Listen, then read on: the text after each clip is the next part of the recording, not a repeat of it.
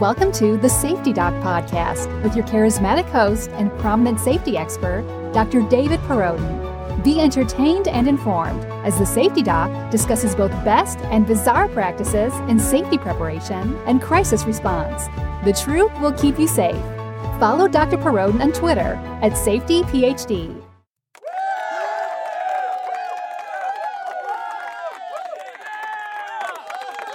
Hi, everybody. This is David, and welcome to the Safety Doc Podcast. Last week, I interviewed Preston Rice of Madison Area Drone Service. He did a wonderful job talking about all kinds of different obscure but very interesting facts about drones. Um, things like, you know, if you took your drone and you flew it up in the air, took a picture of your neighbor's property, maybe your neighbor wants to sell their, their house, and you charge them 25 cents for the image of, of the property that you took from up above. You can't do that as a hobbyist. That's against the laws. And there's like a, a, a you know, multi-thousand dollar fine that goes with that. So the difference between a hobbyist and a, and a, commercial pilot. I know Preston is one of just a handful of commercial pilots in the area and the deep level of FAA type training that they need to go through. Um, absolutely amazing. And two, the fact that one of the um, one of the drones he had was the size of my hand. And he said there's smaller ones. So I picked this thing up and it's small and yeah, it takes off. He can control it with a smartphone. Amazing. Absolutely amazing. It has like high def 4K camera on it. I don't even know what 4K is, but I know it's better than, you know, the high definition televisions, which are out there right now. So absolutely phenomenal. So podcast 41 today will be part two of two with Preston Rice. And we're going to center that discussion more on search and rescue and disaster response, how drones fit into that. So how drones can be deployed or deployed, for example, to create a mobile hotspot. So maybe it's someplace where the cellular system has gone down or there isn't a very robust cellular system. You could actually take, you know, a hundred drones the size of, again, my hand they could deploy and act as one network and, and serve as a temporary cellular network. Absolutely incredible. Um, we're going to talk about different parts of, um, for example, looking at 9-11 in, in retrospect. And if drones were available for some type of modern day sentinel event, what that might look like as far as like bringing in materials. Uh, one thing Preston will talk about is to, you know, a lot of areas might have uh, chemicals clouds or or could be some radioactivity or something like that um, where it's not safe for people to enter but yet you could bring a drone in and out of that area. So amazing stuff he's going to talk about. This is the future of safety folks. It's it's the future of safety is the interface with drones the inter- and the interface with machine learning artificial intelligence um, how all this is going to come in. Where once we have uh, a Sentinel event in the future, the very new near future, it's going to be significantly different than what it was on September 11, 2001, or before. Um, because what we're going to be able to bring to this, and it, it's going to be commonplace. Like every every fire department is going to have a drone or a few drones. Um, they use these right now. Um, I did I, I did did some again internet you know some research and, and found the drones are being used um, by the um, you know forest um, department um, to find out where the hotspots are in forest fires. So they, they fly the drone over, it does the, the heat signatures, and, and then they can pinpoint where to to focus you know the firefighting. But just so many ways, farmers using drones to, to identify crops. But if you did have a disaster, how you could take a, a fleet of drones and you know we we talked about the uh, Joplin, Missouri um, tornado, and and how you know, that had had been you know just devastated this large area, and I think you know only one fire department was left standing intact, and eventually they they prioritized. I mean, they did a nice job with with, with doing their prioritization, and, and, got to the hospital with you know some of the equipment that they had, but whatever. Um, you know, looking at if that were to happen today, uh, whether it was day or night. I mean, obviously once the storm had passed, but um, you could take a drone, a fleet of drones, identify a quadrant, And drones could go out and do heat signatures. They could do images. And within literally, um, you know, maybe a half hour, you'd have these monitors. You could be watching things. You could have uh, several square miles of information and, and you know, you would know exactly where to deploy. And if you had areas that were very population dense, like a hospital or a school or something like that, you could get in there and get very detailed information. Um, and also that drone could set up, you know, like a hotspot communication in that area. It, it, it's phenomenal just to think, but it's going to take rescue in a whole different direction. It's going to take rescue from, you know, like maybe 15 hours to do something like that. This typical like search of this, this area just to, to get kind of a idea of, of, of what the depth of the damage is. 15 hours down to, you know, maybe 15 to 30 minutes to get those images back, very high def images. And we're not talking from, you know, necessarily, uh, 400 feet up. I mean, we're talking, you can, you can bring that, you know, much, much closer down and, the, the sharpness of those cameras and get very vivid images.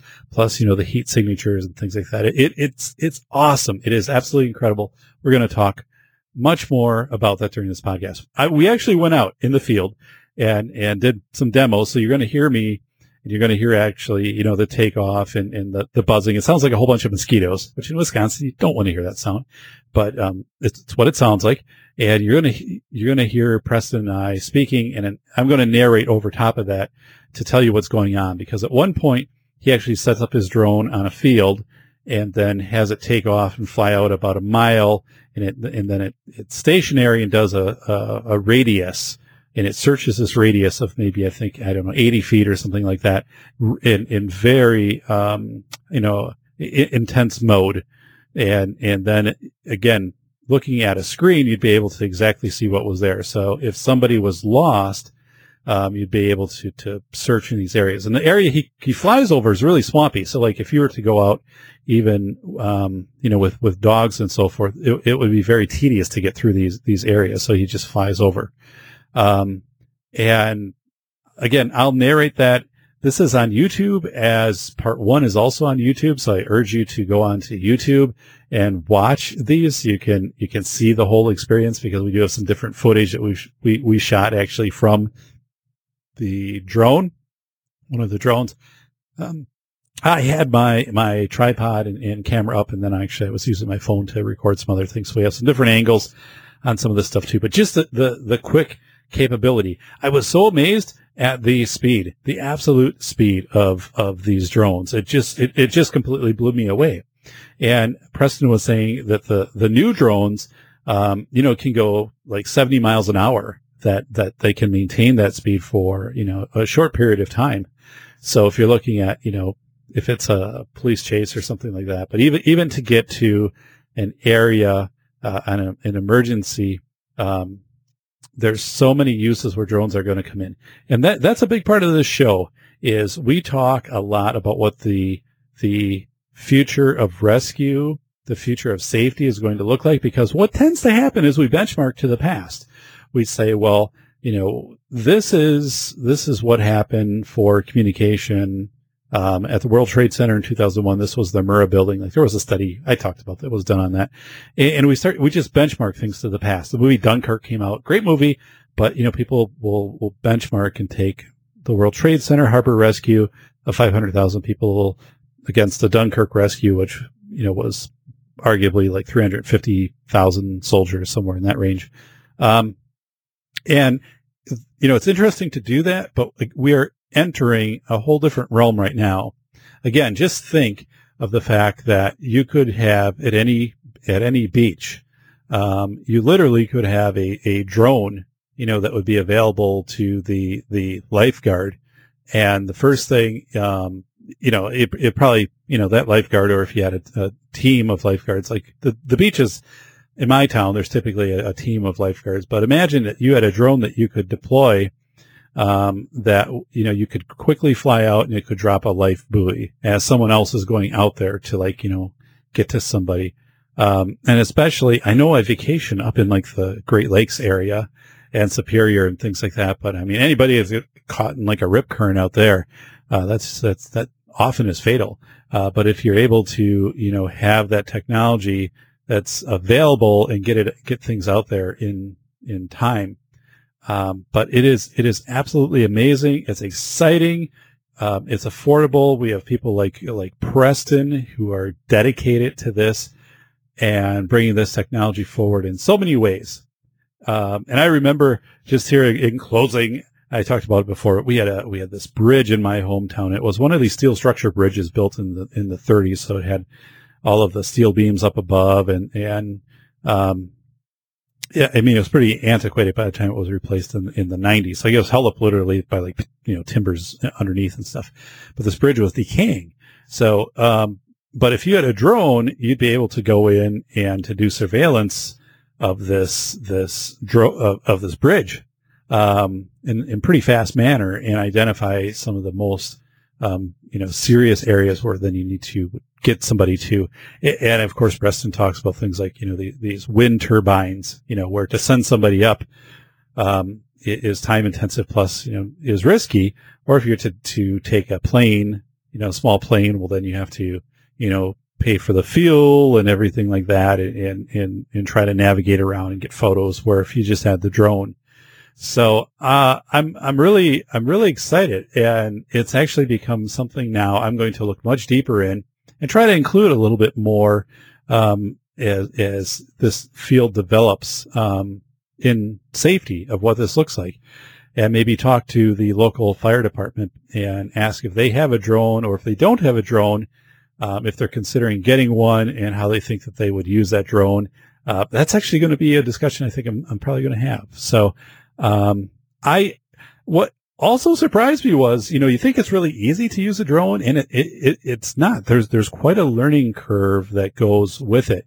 As you can tell from the interface that, that comes up on the screen in, um, the first episode off of, off of the smartphone, um, so you really need to know what you're what you're doing, and it is GPS connected. So I mean, it, it does you know get 17, 18 satellite signals to always tell it where it is and, and things like that. Um, but it is something that you, you do need some training in and, and, and need to learn those those skills. But uh, amazing hobby, and then also the commercial uses for these these things. It's it's just going to be unbelievable, absolutely unbelievable. And then we come into safety here on the Safety Doc Show of just what it means. Um, early on, when I started the show, you know, less than a year ago, I had Jennifer Fritton on and we talked about uh, search and rescue with her dog Serenade. And just from that to listening to the capability of search and rescue with Preston seems like the interview I did with Jennifer should have been like 10 or 15 years ago. Um, because of the, the advances in this technology. And certainly there are some things which, which, you know, a drone isn't going to be able to do go into like a heavily wooded area and things like this. But, um, the, the technology is advancing. It is, it's exciting, folks. It's exciting. And again, do I mow my lawn a little bit higher to preserve a little more space of my own that the FAA can't get into? I don't know. I don't know. Um, but I kind of like it. I, like it short, like a golf course. I don't, I don't water it though. Um, but anyway, welcome back. Hey, Safety Doc, thank you for 41 wonderful episodes. And let's get right into show number two, part two with Preston Rice. We're going to focus here on rescue and uh, the capabilities looking forward for drones uh, specific to safety. Thank you very much for listening to the Safety Doc podcast. Thank you for tuning in to the Safety Doc Podcast with the nation's leading safety expert, Dr. David Perrodin. Author, radio show host, university instructor, researcher, expert witness, and consultant. Powerful testimonials. Dr. Perrodin has a strong reputation as the go-to safety consultant, and he was still able to exceed our expectations when we went looking for an expert in the field of crisis preparedness and prevention, David was the single person we pursued. Not easy stepping into the touchier subjects of life, but Dr. David pulls it off. Take a listen. Now, back to Dr. David Perrodin and the Safety Doc Podcast.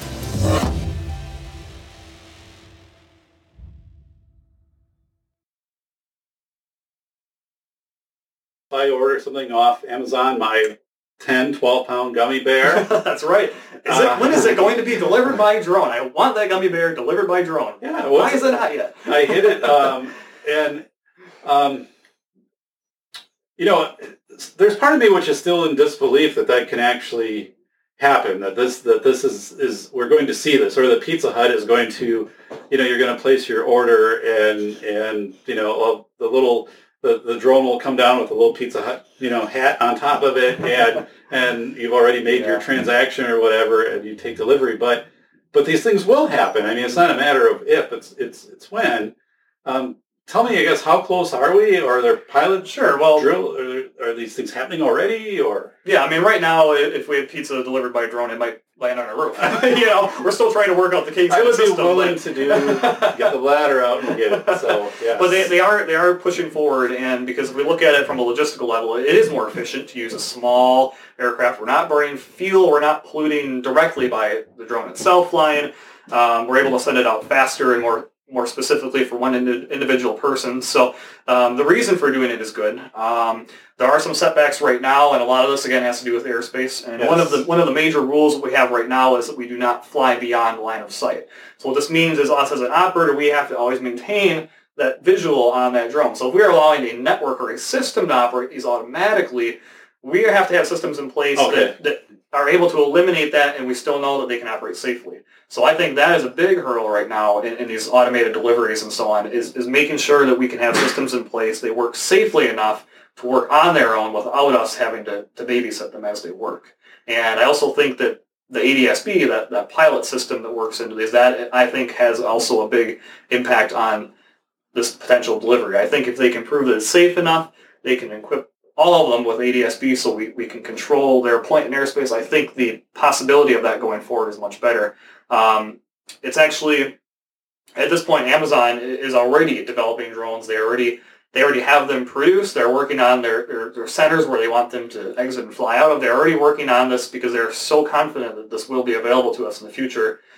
They're ahead of the game, but they want to make sure when they get the approval, they're ready to rock and roll. Wow, I, it's amazing to think how that is going to revolutionize yeah, delivery, and oh, but it, it, it it's it's fascinating, and you know I'm I'm blown away by by that. I can imagine if I was a kid today, or if I was a kid 20 years from now, and the Pizza Hut is is delivering the pizza. Yeah, I would probably be waiting outside for that drone to go up and see if there was any Yeah. way we could do a wait, wait if there was a pizza that slipped off or something like that, and hey, there it is. But uh, wow, it is it is amazing the capability, and, and we talked again today about the safety aspects of how drones are going to interface, and especially you know you brought up the rescues, and I'm thinking you know national parks, but even like you know storms that come through, and it, it, it's pretty common when I talk to to Jennifer Fritton um, with the search and rescue dog too, of getting calls of someone with dementia who has who has wandered or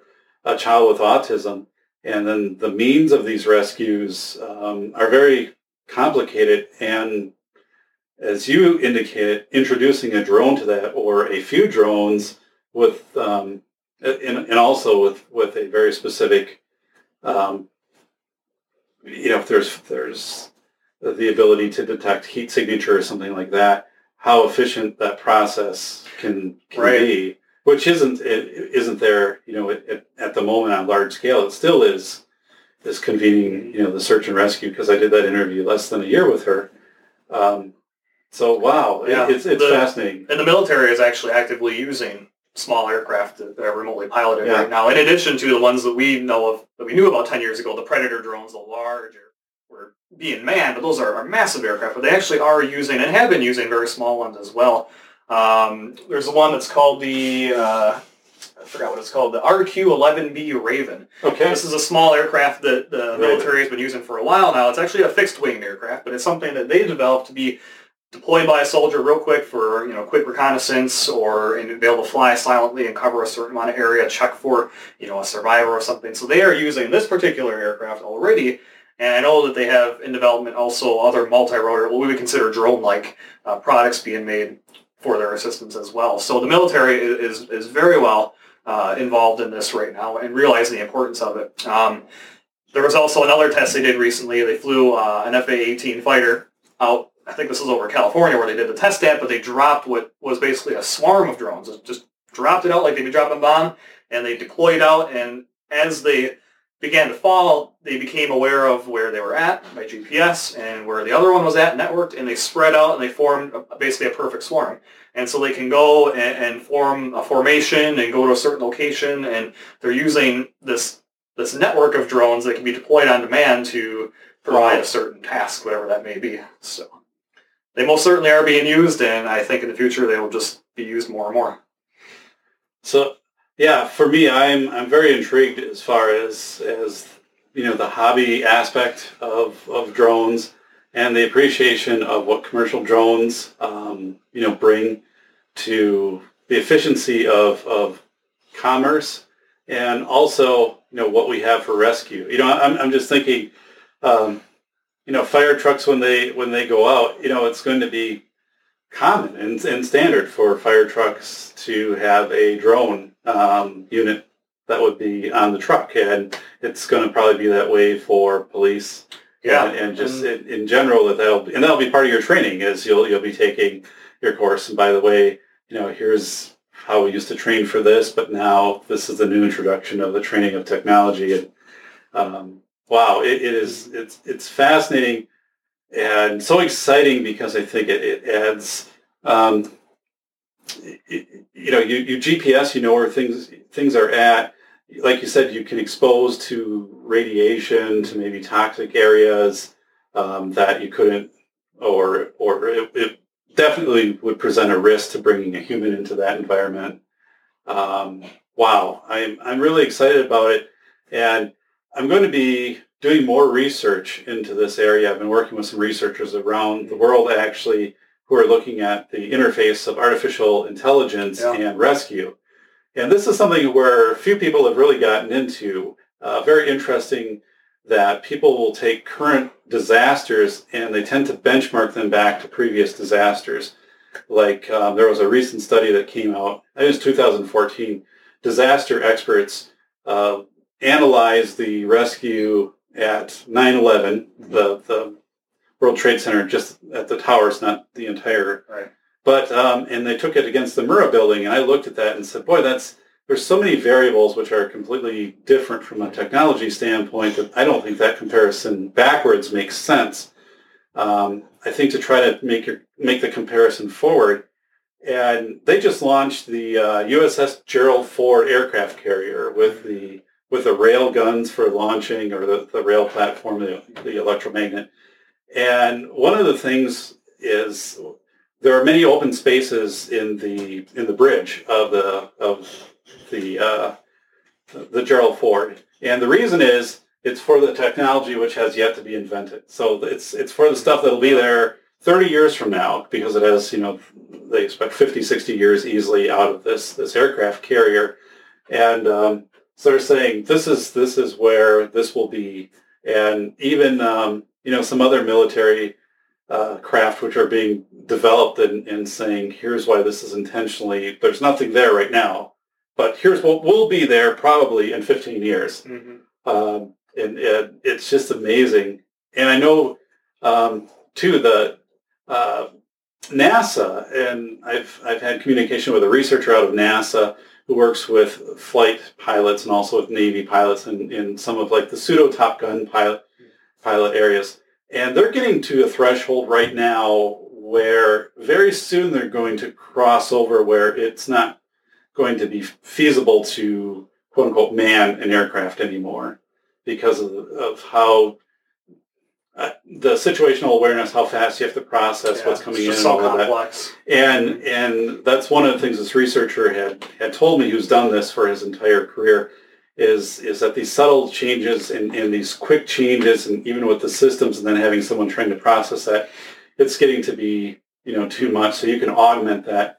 Um, but yeah, this, I think this this is the technology which is proving it doesn't mean again like you're you're completely separated from the technology that there isn't somebody involved, but it might not be somebody like right there within that that craft. Right. I, I think in the future the, the separation between the human control is going to occur. There will be some thing there, and of course I can already think right now everybody's thinking about the Terminator now. You know, the Terminator movies where Right. the technology is going to think on its own and take over. And I mean, who knows? But the fact is, is that that separation and trusting the intelligence of these things is. It, there is a lot of good that can be done from that. We just need to make sure that we can control them in the end, because in reality, artificial intelligence, like you were saying, it's getting pretty, pretty good. Uh, but there's there's really good reasons why we could use that. You know, we, we need that to, to supplement things that you know us as a, human being we we fall short on. We just can't think of things fast enough in some situations, or or we're blinded by the, the shock of a, certain event. That we, we need that assistance to, to help out. Right. You, you brought up another great point, and that's you know something um, something like this doesn't experience the emotional fatigue or the emotional reaction. One of the things I do is I'm also a county debriefer, uh, so I'll work with fire, EMS, police after traumatic events. But you're not, you know, having to debrief a drone. I mean, a drone, it, it of course isn't sentient. It's not going to have that ability to to be influenced um, and and have to work through that emotional component which is really tough for first responders um, and that, that fatigue factor. 9-11 was, was a good example, but, um, you know, even, even responding, um, you know, to, to fires and so forth, the Mhm. fatigue, uh, once, you know, once you have all of the, the gear on and so forth, there is, there is this point where you start to go down, um, you know, with, with how effective you are, just as, you know, with the search and rescue dogs and just Right. everything else. And really, you don't get to that point with a drone until, you, you know you maintain your effectiveness until you do get to a point where the battery is is depleted and then you'd have to to come back and then Mhm. either get a you know put a new battery in and you can be back out. It's not like you have to take someone out of service as a human and maybe rest Yeah. them for eight hours and and and then you know bring them back in. Um, so it, it, it's amazing. I'm excited. This is phenomenal to see. I, n- I never thought you could have a drone that that would be so small. I mean, even Mhm. even the larger one, which you're showing, which is you know maybe about 18 inches by 18 inches. And that's relatively small. It's about six and a half pounds or so, and that's there are ones that far exceed that. and and so yeah, that that would have been my first you know takeaway too, is I was expecting just something much larger, and and the fact that they're smaller. Um, is just really cool because you can just have it in a little pack and it, it can come with you and, and then just all of the neat Yeah. commercial, you know, uses and and as that gets smaller, we'll move into you know like the nano drones, things that are literally the size of a fly. And if you could imagine, if you needed to to to spy on a, maybe a government official or something, you had some really specific task. You could buzz something in that's the size of a fly, and nobody would even know. You know, I know it would probably freak somebody out to know that that could exist, but you know, again, it's the, the positive use of it. You know, Right. having something that small that can do a certain task. There's all sorts of reasons as to why that could be important.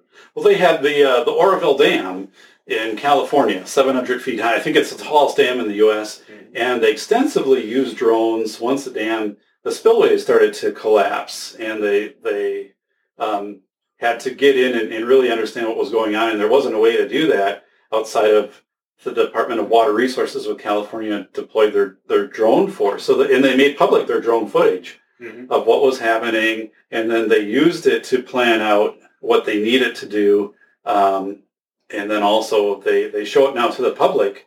They'll they'll have regular updates Uh, every few days. You can go in Orville Dam. You just type it in in the DWR, and that'll be going on for the next couple of years as they repl- they repair the spillway. And and they have someone that does right from the top all the way down to the bottom, and they pull away and they and I think that also shows a part of transparency to the public, which, you know, if you just had a few snapshots, it's like, well, what were they taking pictures of that they wanted us to see versus not wanted us to see? There's a certain immediacy and transparency. And one of the things I've found in my research in safety too is people seem to um, get most anxious about safety if they're not informed.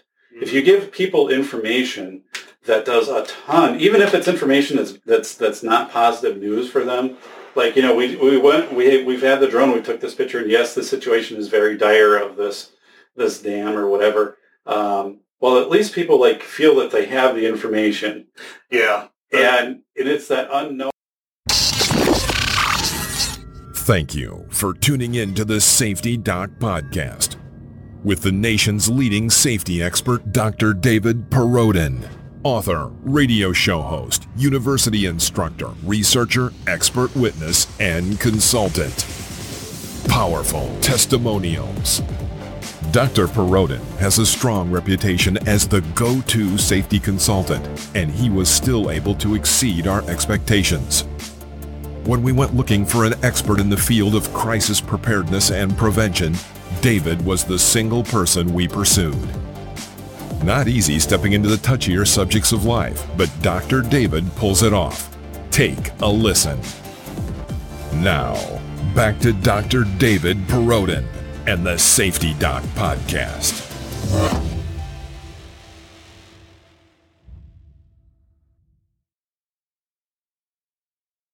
Scale of a 9/11 or you know some kind of disaster like that, or if there's some you know large scale natural disaster like an earthquake, what is going to be provided through a drone or through multiple drones and then shared out, and then someone interpreting that information just does so much to put people's mind at ease. Yeah.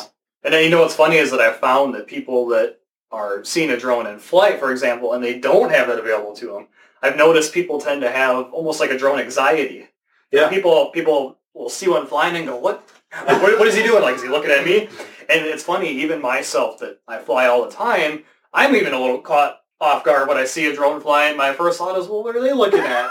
You know, but we need, we just need to calm ourselves down and realize that not all these drones out are out spying on people. They're not trying to do bad things with them all the time. You know, they are up there. Yes, they do have cameras on them in most cases, but the chances are they probably don't want anything to do with you. You know, there's just this this, this anxiety that exists uh, currently that people just don't really know what's happening, and, and, that bugs them. And it's funny because there was another story I've heard about um, with people in conversations. When when a, a, person walks in on a conversation of say two people talking like you and me they almost zone them out. They're not too concerned about what they're saying but and you may notice this though what happens when you walk into a room where somebody's on their cell phone talking by themselves you're glued right to them you want to know what's going on right? It's because you don't know that other end of it. It's this human curiosity. We want to know what's happening on that other end and that kind of goes into the drones as well. We see them flying, but we don't know why they're flying, and, and it, it, makes some of us anxious. Some people literally have fear of these drones because they just don't know either enough about them or what they're doing. So I think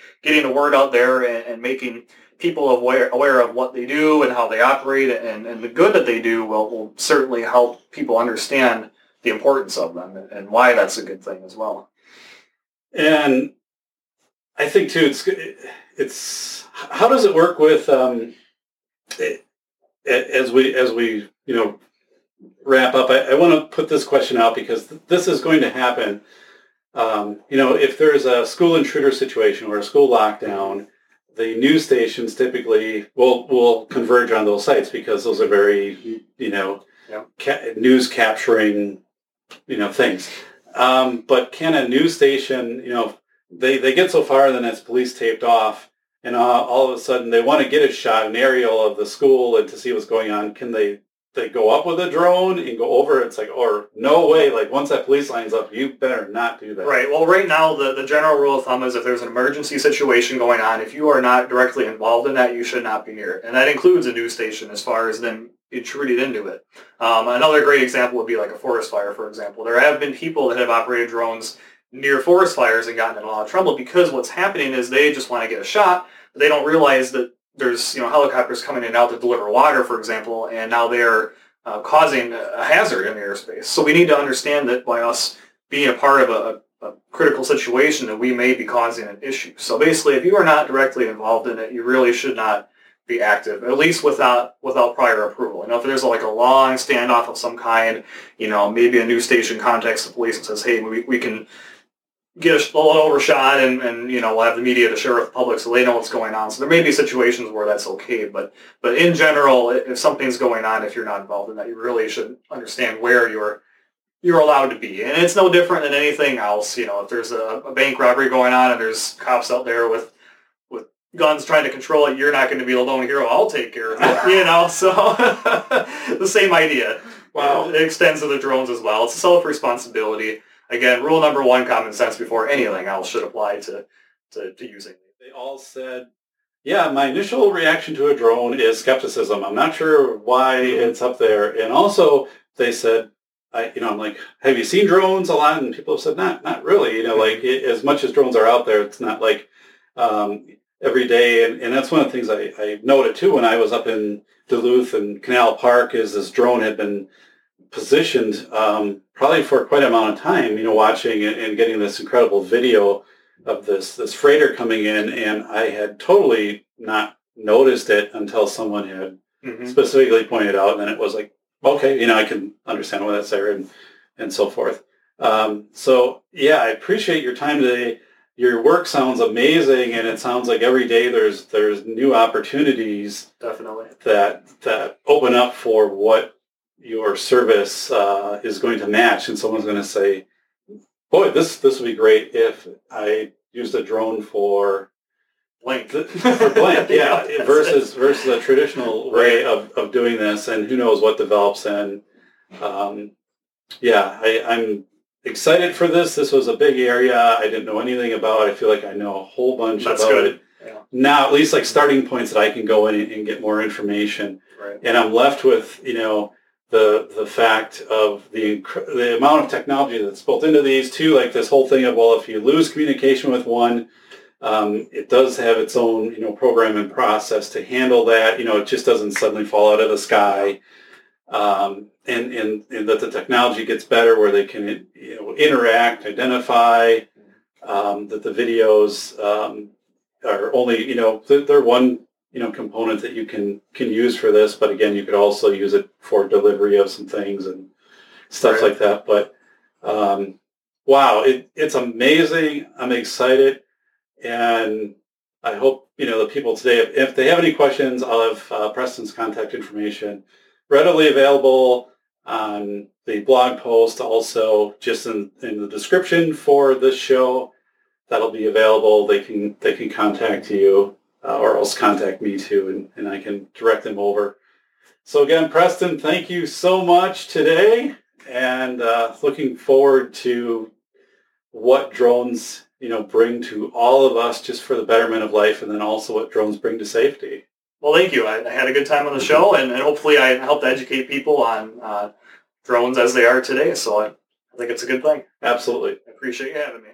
So right now Preston is in setup mode. We are out here on location and I'm just going to pan a little bit. Uh, we've got a field and a marsh back there.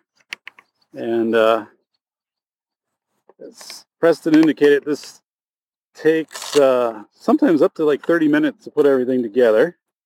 No, I meant from the total. Oh, all right. so it'll take me a few minutes to set this one up.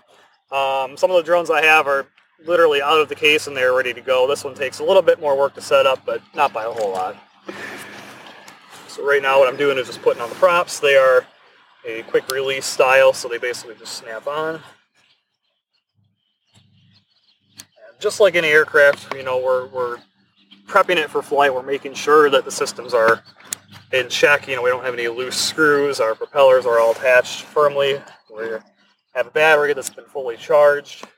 So do you need to lubricate those at all with any special no, Teflon really. lubricant um, or anything? No? Okay. I mean, after you're talking maybe like over 100 hours, there may be things that we'll want to start looking at.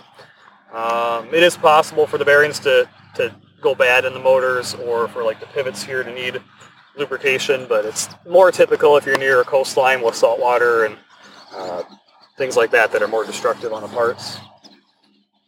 So right now, it, this is the this is the DJI Inspire One, and taking it out of the box like I have, it's basically in travel mode, which means it's flat so that it can fit in the case. So what I'm going to do is power it up, the transmitter and the Inspire, and I will take it out of travel mode so that I can put the camera on it.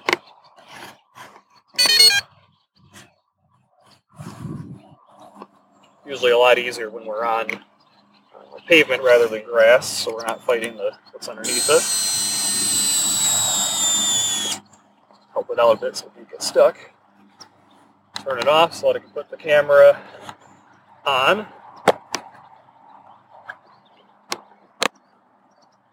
it's cloudy today, so I'm actually going to switch out this filter. This is an ND filter, similar to what you would use on uh, any camera ND filter is basically just kind of like wearing sunglasses for Okay. the camera.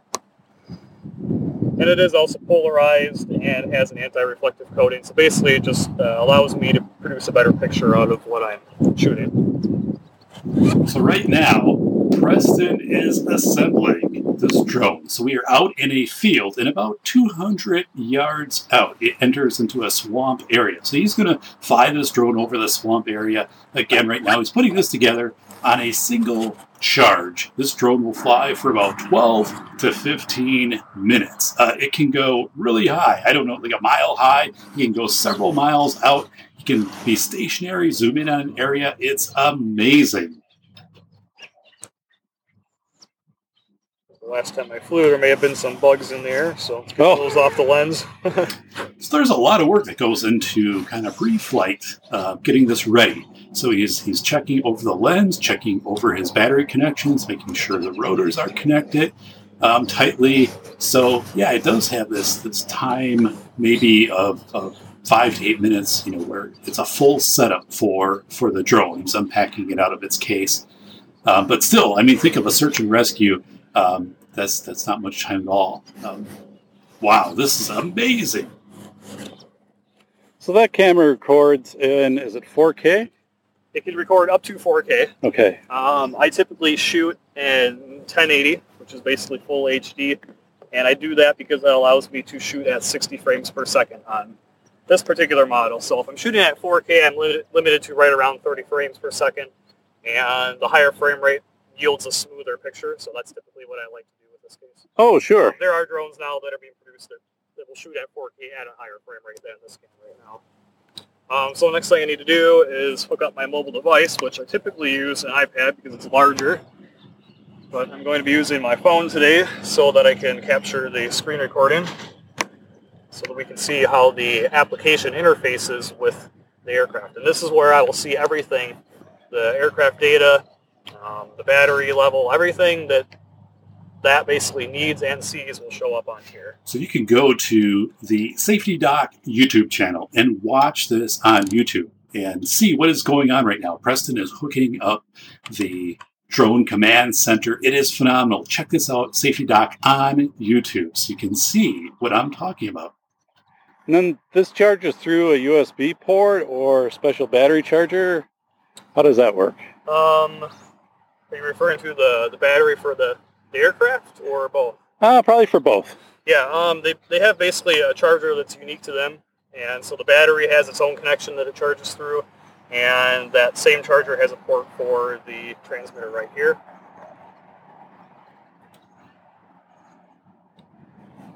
And basically it will charge the battery until it's completely charged, at which point it shuts off. So it's all automated and smart in terms of its ability to charge the battery. So again, we are in a city park right now, located maybe about two, three miles from our city airport, and Preston is getting ready to fly this drone.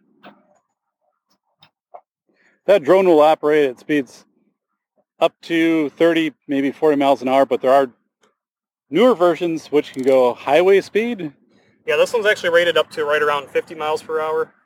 Um, as they've updated the firmware through the years, they've kind of slowed it down a little bit Okay. um, due to various reasons for that. But um, but yes, the newer ones now are approaching 70 miles per hour oh pretty my easily. goodness. And- And we're talking forward flight, not counting if you were riding a tailwind or gaining some other speed that way. At this point, I'll turn it on, and what you'll see is this camera down here is basically going to do a self-check on startup. So it spins around and checks for its center location. So right now the drone is sitting on its plastic case and the camera is turning around. It's Here. getting its orientation and this drone is going to be taking off. It's like, hey, who are these two guys? Attack! No, Right. no, no. The AI is taking.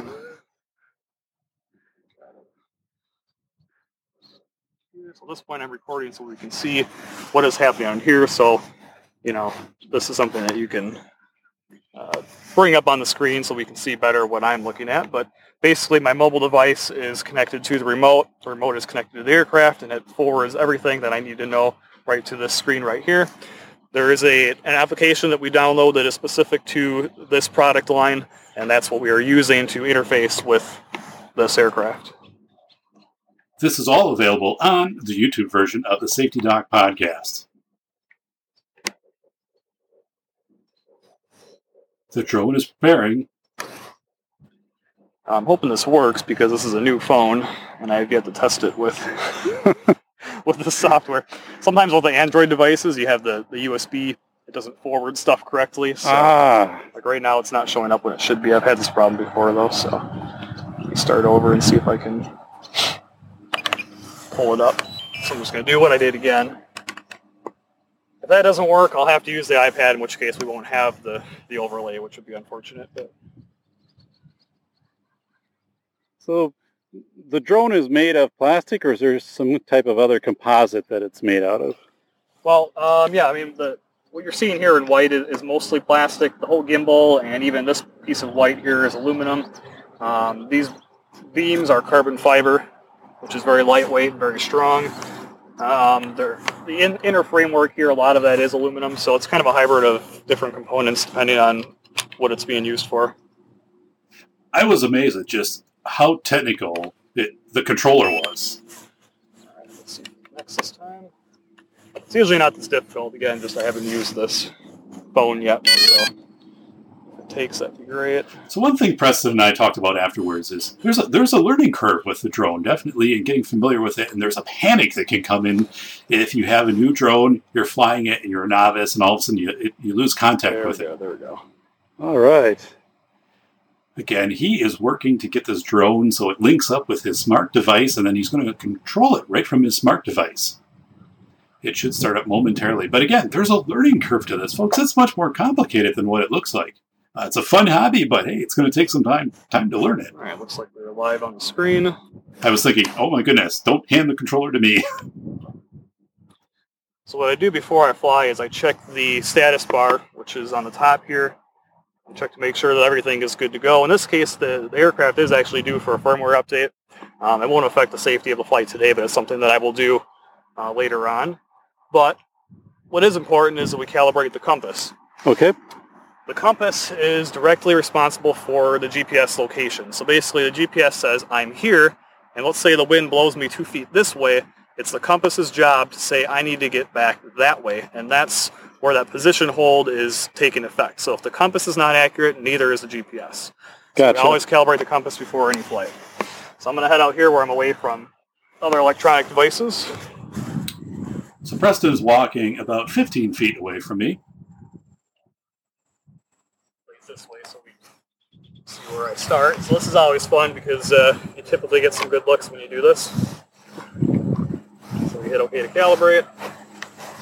And what I have to do is rotate 360 degrees. So right now he is standing up with the device and he is just turning in a circle, turning in a complete circle. And I will face it down, rotate 360 again. Sometimes you have to go just a little bit fast. We're calibrated. And that is the way to prepare the drone so it recognizes where it's at and also that it identifies itself to 17, 18 satellites. At this point, we're ready to fly, so I'll go ahead and take off. Okay.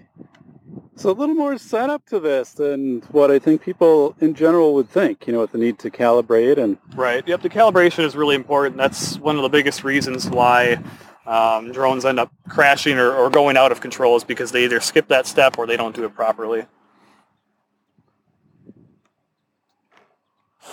That's the sound of the engine. Sounds like a whole bunch of kind of mosquitoes or bees or whatever it could be, but right now that drone is hovering So at this point, I've just taken off. feet. It's keeping itself steady where it's at. seven feet off the ground. The GPS is basically holding the position. It's usually accurate within, within about a foot or two, but uh, really depends on how windy it is and whether or not the GPS lock is very good. At this point, I'm actually connected to 17 satellites. oh my goodness. Okay, Uh, 17 satellites. Yeah, this particular aircraft, uh, let me get back away a bit so we can hear. This is able to acquire signals not only from the, uh, the satellites that the the United States use, uses, but it also can connect to GLONASS, which is basically the Russian satellite network. So we're using two networks of satellites, and we get a lot better uh, signal as a result. So the drone is hovering about seven, eight feet off the ground, maybe about 25 feet away. So at this point, I'm ready to fly. So what I'll do is I'll take the landing gear and bring it up, which basically positions positions the battery on the bottom, or I'm sorry, the camera on the bottom. So now we can see the camera is the lowest uh, piece on the craft, and that's so that when I'm flying, the, the camera cannot be uh, picking up on anything on the aircraft like the props that would get in the way. So at this point, we can really see how well the gimbal works. So if I rock it like so, let me get the camera pointing towards us. So what we can see is what I'm seeing, and I'll rock this. So right now the drone is rocking back and well forth, just like a cradle, and steady. the camera is staying steady. The drone's electronics are keeping that camera steady. So that's really the beauty of these is you can fly the aircraft the way you want and still get a really steady picture.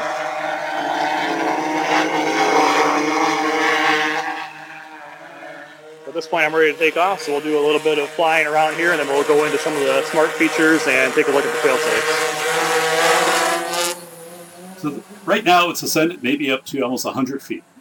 So keeping in mind that the FAA wants us to keep this in line of sight, but the actual capability of the aircraft is literally several miles. We could fly this if we had uh, a good connection. So right now go on YouTube and you can see this. You can see what's happening. So again, if I stop in midair, we can see it just hangs there and waits for me to uh, do what I want to do next. Now I am able to override the GPS. So for example, if I switch off GPS, which I'm going to do right now, you can see it'll start to drift. And what the drift that's occurring right now is due to the wind. So that is what the GPS is actually accounting for when it's flying normally and using that to hold its position steady. So that, if I flip it back on, we stop. And that is basically what the GPS is doing to uh, keep it going in the direction or keep it fixed where you want it to be. At the same time, if I want to go forward, you can see the line that it's tracking is perfectly forward. It's not really drifting off left or right. And again, it's using that GPS to maintain its heading along with the compass and everything else that it needs to to maintain that. Drone is a is a few hundred feet away from us right now, folks. It's up in the air and uh, it is moving around smoothly, seamlessly. the application data that's available to me is, is very sophisticated. So we can actually see, we look on here, not only do we have um, the camera view, which we're looking at, but in the bottom left-hand corner here, we have the map, which is tied to Google Maps. And if I bring that up, Again, go online, check this out on YouTube, and you can Sorry, actually see what is going on with. so we can actually see our position according to the map data that's available around here. So it knows where it's at. Um, it actually pulls this data from an online source. So if you aren't connected to a cellular network or you don't have a Wi-Fi signal, the map won't be populated. You'll just simply see where the aircraft has been and where it is now. Drone is hovering a few hundred feet above us. So in addition to this, I can also go into other various uh, information portions of this app right here that I'm looking at is the battery data. So we can see the cell voltage of each individual cell. We can see the temperature of it. We can see the battery life remaining. Um, it's very important to check on that once in a while. It's basically like flying an airplane. We need to make sure how much gas is left in it. Yes. But we don't always have to go in that to see. Um, at the very top of this application, we can see a bar that runs across. And what that bar is, where it's green, going to yellow, and going to red, that is keeping track of how much battery is remaining left in this. And it's smart because it knows how much it needs to get back to the home point, which is here. When we took off, it took a GPS coordinate saying that this was our home point. So it will return back to home when it needs when it needs to, when the battery is low enough that it deems necessary to come back. So if I were to fly, you know, a thousand feet out and let it hang there, it would end up returning to home faster than if it was just sitting right here because it knows it needs that time to bring itself back. At the same time, these fail safes that are built in, this return to home, I could force it into return to home, or if literally the controller were to fail or to simply turn it off, the aircraft would realize that, go into fail-safe mode, and come back home and land where I took off from. So for example, I'll demo that right now. So it's over here, and I'm going to hit return to home, and what's going to do, it's going to confirm that it wants to return to home. It will ascend straight upwards to the altitude that it is currently set at, which is adjustable. So at this point I have it set pretty high so that I clear anything within the way. Once it hits its predetermined altitude, it'll make a beeline right over here to us and then drop straight back down where it will be able to land. Watching this on YouTube, it looks like it's in the middle of a thunderstorm. Nope, just a cloudy day, folks. And of course, all this data is available to me on the app. Right now, we're approaching 300 feet. We're about 110 feet from our home point, and it gives me the vertical speed and the horizontal speed as well. Wow. This is very high. So again, this is in a city park. A couple people looking on right now. So I'm going to cancel that because I do have it set pretty high. At this point, I'm higher than I'd like to be. Basically, just flew as high as I can legally fly in this area. Uh, because I'm licensed in, in Part 107, um, I have the ability to fly 400 feet over the nearest structure. In this case, these trees are probably approaching 75 to 80 feet at their peak. So I basically can go that plus 400 feet is my legal minimum. But what would happen right now if the return to home was allowed to continue, it's going to come right back to where we are.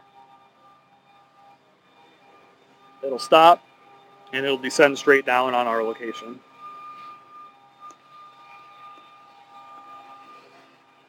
Typically, the accuracy on this model is within a few feet, but it's plenty enough to get you home no matter where it's And once the drone gets about 50 to 75 feet away, it, it's quiet. You don't hear it. So if it is hovering above a property, you would never know it's there.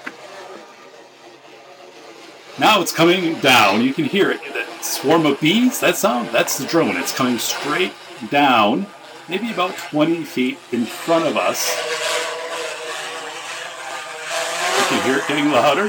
One of the neat things that this has is it's intelligent in the fact that it can fly itself. So we do have uh, smart flight modes that we can use.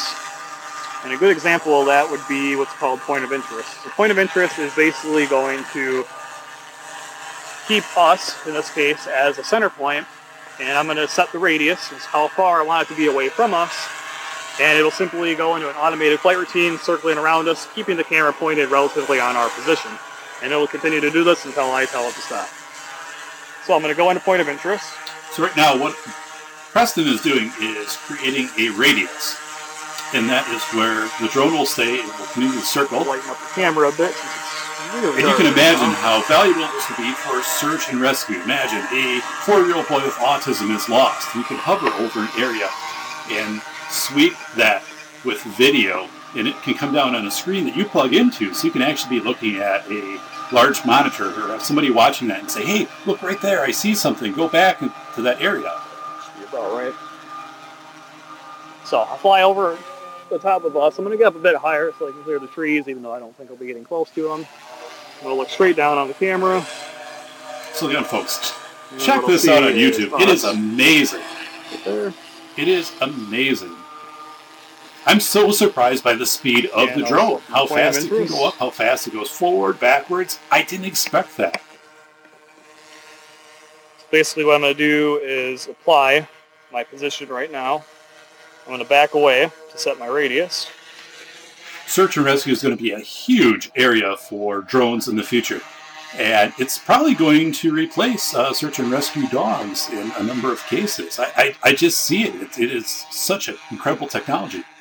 And I've got about a 57 foot radius right now, so it's pretty close. I'll hit start, and I will set the direction. You can hook infrared up, so you could go and look for somebody who is hiding in a cornfield. That's an idea. So it will operate in that 57 foot radius and take an image of what's below it. Right. Okay. And imagine what this can do at night in finding heat signatures at night. And it's flying over swampy area too at times. Speed it up a bit so it goes a little bit faster. All right, so at this point it's flying around us. And it's doing a relatively perfect circle around us, keeping us in the center. So at this point it is basically flying itself. I don't have to do anything, it's keeping its course. And if something were to happen, it would be able to find its way back to home. Just come right back to where it was. If the battery is getting low or we continue to ignore it and just let it fly until the batteries ran low, it would know to come back. So this is one of the nice things we can do with an intelligent drone like this is we can set up these flight routines so we can get complex shots a lot easier than if we were manning it ourselves. Um, in this case, point of interest, it's somewhat difficult in the sense that you know trying to keep an, an absolute perfect circle is not easy. Right. But if we're doing this, you know, a 500 foot radius and doing that full entire circle, it can do that with a high degree of accuracy while keeping the camera where In it's a at. search and rescue situation, folks, this would be incredible to go up and get an image of what is happening below. At this point, I'm, my battery is at 33%, so we're getting pretty low. Typically around uh, 25 to 30% is when I want to start thinking about landing, and 10% is basically considered critical. So we don't want to go any lower than that. But again, when the battery warning goes off, we should be thinking about coming back in. So fully charged, this will run for 10 to 15 minutes. Right around there, yeah. It depends Okay. on, on how hard you push it. Right now, we're just hovering, which is, is not using a lot. But we've been flying for quite a while. So at that point, that beeping right there is the battery warning. You can see that it's red. So if I were to continue to ignore this, what's going to happen is if we look up on top menu here, this bar that is counting down, it actually gives you a time estimate of what it thinks it has. Okay. When it hits that yellow amount, there's also a tiny little H on the screen. That is when it deems it's necessary to return to home. So at that point, it'll say returning to home. It gives you the option to cancel it. But if we ignore that, it's going to return to home on its own and land itself. So you really can't run it out of power and, and cause an issue that way so long as you are paying attention to what's happening. So when we think about a drone and expending the battery, it returns to home, and then we can replace the battery and quickly get that drone back in service. Is ignoring the compass and the GPS, which is basically what will happen in the event of a compass error or some other kind of interference that's actually affecting that system from working properly, and we'll see the effects of that. So GPS, I mean, losing contact with the satellite system up above, not with a cellular system. Right. Yeah, Okay. it's it's a satellite. You know, it's referencing the, the signal from the satellites in order to calculate its position.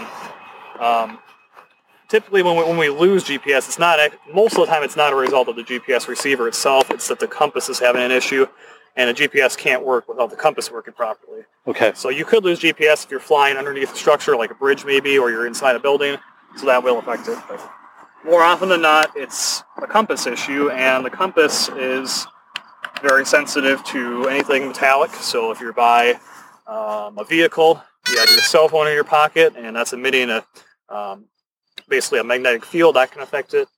Um, even if you calibrate a compass before you fly and you're standing over the top of a, sewer drain, sewer drain, maybe that's underneath the ground that you couldn't see, that could affect your calibration, which will affect how it works. So there's a whole safety aspect and understanding of how it works so that you don't have an issue with that system because that's critical to the way that it flies.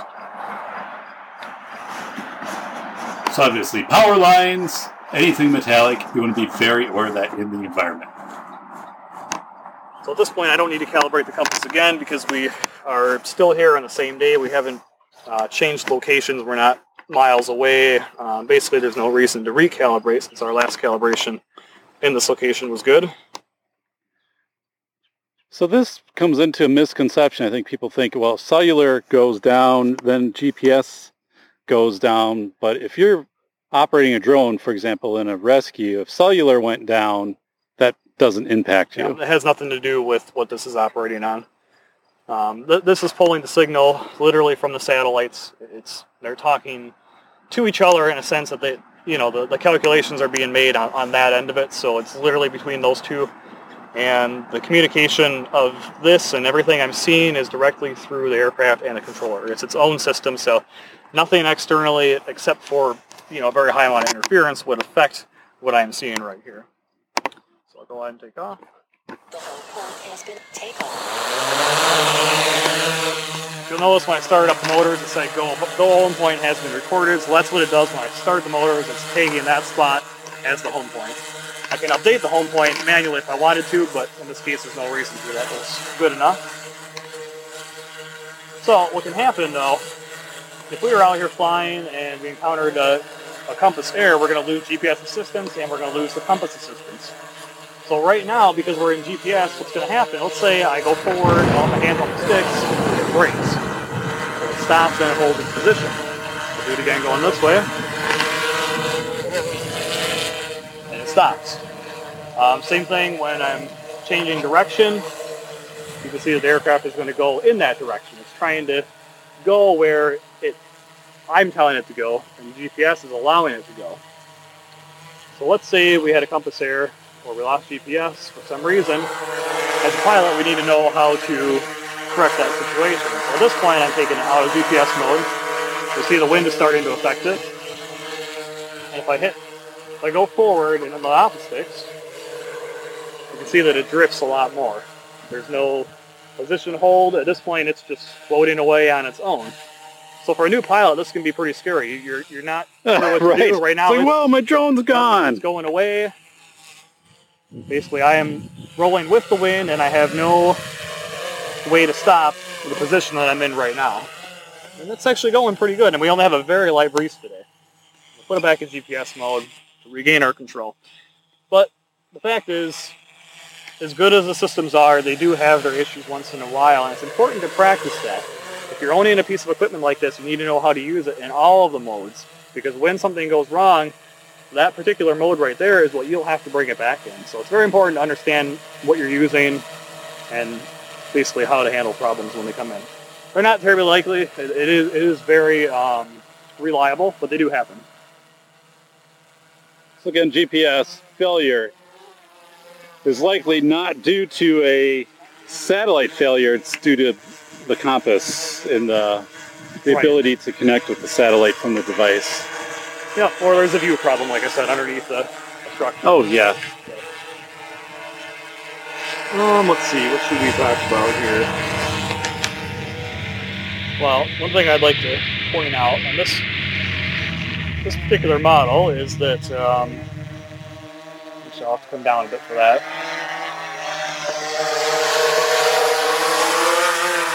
The ability to get really complex shots is just so much easier than it used to be. So right now, when I turn the aircraft, the camera's going with it. This is basically what's called like the follow mode.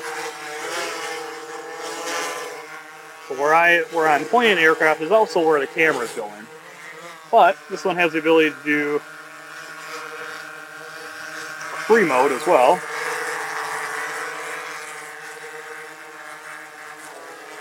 You can see in the free mode, I can do what I want with the aircraft, and our camera is still positioned where we need it to be. Well, this is great because I could fly the aircraft in line of sight, and I can have a second person working the camera. And it doesn't matter how much I move this, whether I'm rocking it or twisting, we can keep that lock right on us. So that's how they're getting these really incredible shots. It's that easy, so to speak. Amazing. Mhm. So I can be basically completely backwards, and it's still looking right at us.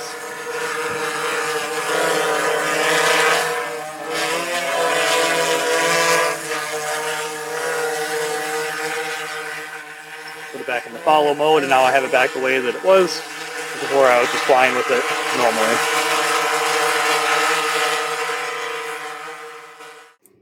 A huge appreciation to Preston Rice for demonstrating the drone possibilities as far as search and rescue. Now, again, folks, go to YouTube and check this out. Uh, he took the drone and flew it over a field and then into kind of a swampy area, even a little bit of a brushy, wooded area. And think of trying to take a rescue um, a search dog back there. You know, it would take time, even if you're walking through that, this murky, swampy area. Yet you can get in with a drone in the matter of, I think we counted down like nine or 10 seconds to get, you know, a thousand, two thousand feet out and start to do the search. Just absolutely amazing. So thank you again to Preston Rice. And you can learn more about Preston. Just go online and do a search for Madison Area Drone Service. Madison Area Drone Service. Um, he does residential, commercial, agriculture, special operations, repairs drones. Preston is phenomenal. I am going to be doing an upgrade of my audio equipment uh, for field interviews and definitely want to have Preston on again um, later on so we can we can do another demonstration of a field rescue. I think I'm going to hide something a few blocks away and, and, and then we'll do a search for it. Although I don't want to walk out the night swamp and get ticks and whatever, but, um, you know, hey, for anything for the show, right? Thank you to John Grant and the 405 Media for airing the Safety Doc podcast. Thank you for listening to the show. Um, and I, I do know the audio is a little a little challenging in, in some of these field episodes. Um, so I am working to improve that, and I promise you that that will continue uh, to sharply improve in the near future.